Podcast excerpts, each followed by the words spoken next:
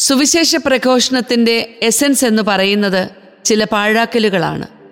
ലോകത്ത് എവിടെയൊക്കെ മനുഷ്യൻ ഈശോയുടെ പാദത്തിൽ ജീവിതം പാഴാക്കിയിട്ടുണ്ടോ അപ്പോഴൊക്കെ ചുറ്റുപാടുകളിലേക്ക് ഈശോയുടെ ഒരു പരിമളം പരക്കുന്നുണ്ട്.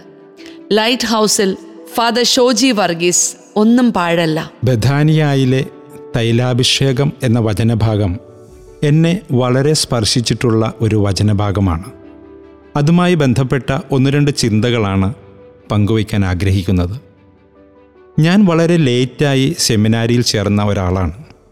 എന്റെ ഇരുപത്തിയൊമ്പതാം വയസ്സിൽ ഒരു ഹയർ സെക്കൻഡറി സ്കൂളിൽ പഠിപ്പിക്കുന്ന സമയത്താണ് ഞാൻ സെമിനാരിയിൽ ചേരുന്നത്.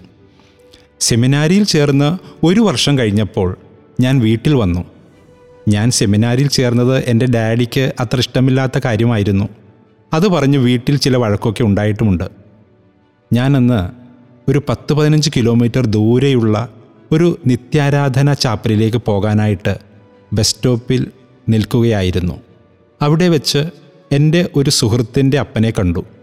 അദ്ദേഹവും എന്റെ അപ്പനും ക്ലാസ്മേറ്റ്സ് ആയിരുന്നു. അന്ന് അവിടെ വെച്ച് അദ്ദേഹം എന്നോട് പറഞ്ഞു ഷോജി നീ കാണിക്കുന്നത് മണ്ടത്തരമാണ്. ഈശോ നല്ലൊരു ജോലി തന്നു കല്യാണ ആലോചനകളൊക്കെ വരുന്നുണ്ട്. ഈശോയ്ക്ക് ഷോജിയെക്കുറിച്ചുള്ള ഒരു പദ്ധതി എന്ന് പറയുന്നത് കല്യാണം കഴിച്ച് ഭാര്യയും മക്കളുമൊക്കെയായി സന്തോഷത്തോടു കൂടി ജീവിക്കുക.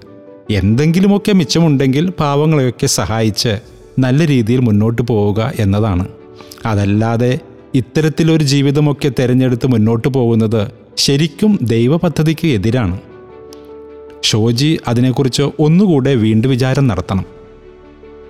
എന്നിട്ട് അദ്ദേഹം കുറേ കൂടെ ഉപദേശിക്കാൻ തുടങ്ങി. പെട്ടെന്ന് ബസ് വന്നതുകൊണ്ട് ഞാൻ ബസ്സിൽ കയറി വേഗം അവിടെ നിന്ന് രക്ഷപ്പെട്ടു.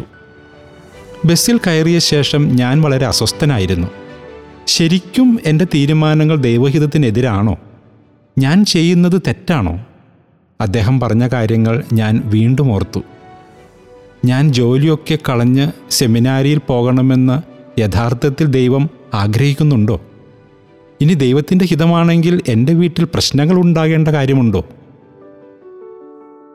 സത്യത്തിൽ ഞാൻ സെമിനാരിയിൽ ചേർന്നത് ഒരു പെർഫെക്റ്റ് അച്ഛനാകാൻ വേണ്ടിയിട്ടാണ്. ഒരു കുഞ്ഞു കുറവുകൾ പോലുമില്ലാത്ത നല്ലൊരു വൈദികനാകാനാണ് എന്റെ ആഗ്രഹം. സെമിനാരിയിൽ ചെന്ന് ഒന്ന് രണ്ട് വർഷം കഴിഞ്ഞപ്പോൾ എനിക്ക് മനസ്സിലായി. വിചാരിച്ചതുപോലെ ഒന്നും സ്വന്തമാക്കാനോ എത്തിപ്പിടിക്കാനോ എനിക്ക് കഴിഞ്ഞിട്ടില്ല. എനിക്കതിന് കഴിയുമെന്ന് തോന്നുന്നുമില്ല. പിന്നീട് എനിക്ക് എന്നോട് തന്നെ വല്ലാത്തൊരു ബുദ്ധിമുട്ട് തോന്നിത്തുടങ്ങി. ഞാൻ അങ്ങനെ നിത്യാരാധന ചാപ്പലിൽ ചെന്നിരുന്നു കഴിഞ്ഞപ്പോൾ എന്റെ കണ്ണുകൾ നിറഞ്ഞൊഴുകാൻ തുടങ്ങി.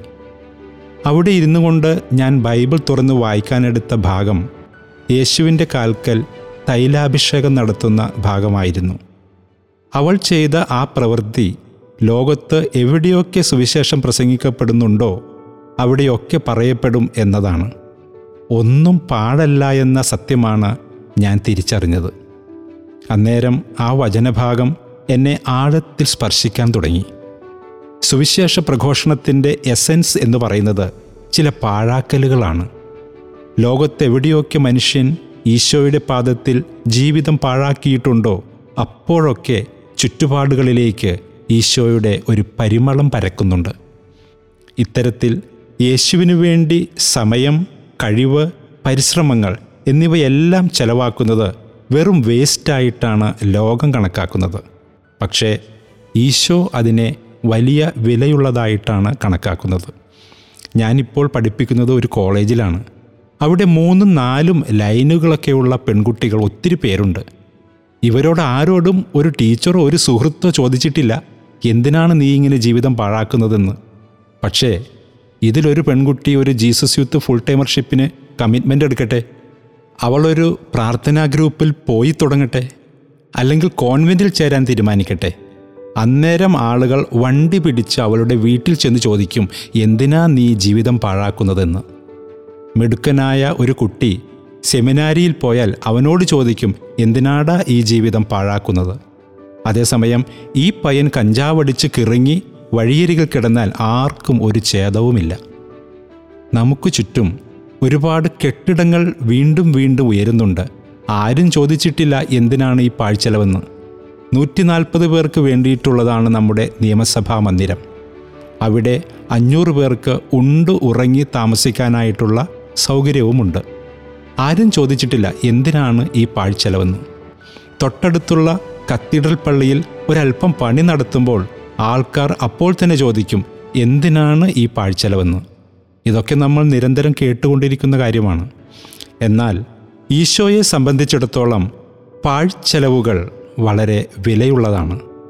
നമ്മൾ ചിന്തിക്കേണ്ട ഒരു കാര്യമാണ് എന്തുകൊണ്ടാണ് ഇങ്ങനെ അവന്റെ പാദത്തിൽ ഒഴുക്കുന്ന ആ പാഴ്ചെലവുകൾ പ്രധാനപ്പെട്ടതാകുന്നതെന്ന്. ഇത് നടത്തുന്ന ആൾക്കാരെ സ്വർഗം മാനിക്കുന്നുണ്ട്. ഇങ്ങനെ ചെയ്യുന്ന ആളുകൾക്കൊക്കെ സ്വർഗവുമായി നേരിട്ടൊരു ബന്ധമുണ്ട്. ഇത് ചെയ്യാത്ത ആളുകൾക്ക് ഈ ബന്ധം എവിടെയോ വെച്ച് നഷ്ടപ്പെട്ടു പോയിട്ടുമുണ്ട്. നമ്മൾ ഇതിന്റെ പശ്ചാത്തലത്തിൽ ബൈബിളിലേക്കൊന്ന് നോക്കിയാൽ നമുക്ക് കാണാവുന്നതാണ് സ്വയം നൽകുന്നതിന് ഉദാഹരണങ്ങൾ. മാതാവ് ഇതിന് നല്ലൊരു ഉദാഹരണമാണ്. ശിഷ്യന്മാരെയും ഇത്തരത്തിൽ എത്രയോ ഇടങ്ങളിൽ നമ്മൾ കാണുന്നു. രണ്ട് ചെമ്പുതുട്ടിടുന്ന വിധവയും ആദ്യ രക്തസാക്ഷിയായ സ്തേഫാനോസുമൊക്കെ സ്വയം നൽകുന്നതിന് ഉദാഹരണങ്ങളാണ്. അതുപോലെ തന്നെ ഇതിന് വിപരീതമായ ഒന്നുകൂടിയുണ്ട്. കുറച്ചു മാത്രം നൽകുന്നവർ. അനനിയാസും സഫീറയും ധനികനായ യുവാവുമൊക്കെ. They were efficient but they are not effective ഇവരിൽ നിന്ന് പരിമളം പരത്തുന്ന പ്രവൃത്തി ഒന്നും തന്നെ ഉണ്ടാവുന്നില്ല. സ്വയം നൽകുന്ന ഒരുതരം ഭ്രാന്ത് നമ്മളിൽ നിന്ന് നഷ്ടപ്പെട്ടു പോകുമ്പോൾ നമ്മളൊക്കെ വെറും സാധാരണ മനുഷ്യരായി മാറുന്നു എന്ന് പറഞ്ഞാൽ സാധാരണ ചുറ്റുപാടുകളിൽ സാധാരണ കാര്യങ്ങൾ ചെയ്യുന്ന മനുഷ്യരായി മാറുന്നു. പണ്ട് ഞാൻ എസ് ബിയിൽ പഠിച്ചുകൊണ്ടിരിക്കുമ്പോൾ ജീസസ് യൂത്തുമായിട്ട് എനിക്ക് നല്ല ബന്ധമുണ്ടായിരുന്നു. പിന്നീട് മറ്റു ചില സ്ഥലങ്ങളിലേക്ക് മാറിപ്പോയപ്പോൾ ബന്ധപ്പെടാൻ പറ്റാത്ത സാഹചര്യമുണ്ടായി. അന്നേരങ്ങളിൽ കെയ്റോസ് മാഗസിനായിരുന്നു എനിക്ക് സഹായകരമായത്. ഒരിക്കൽ ഞാൻ വളരെയധികം സർപ്രൈസ്ഡായ ഒരു സംഭവമുണ്ടായി.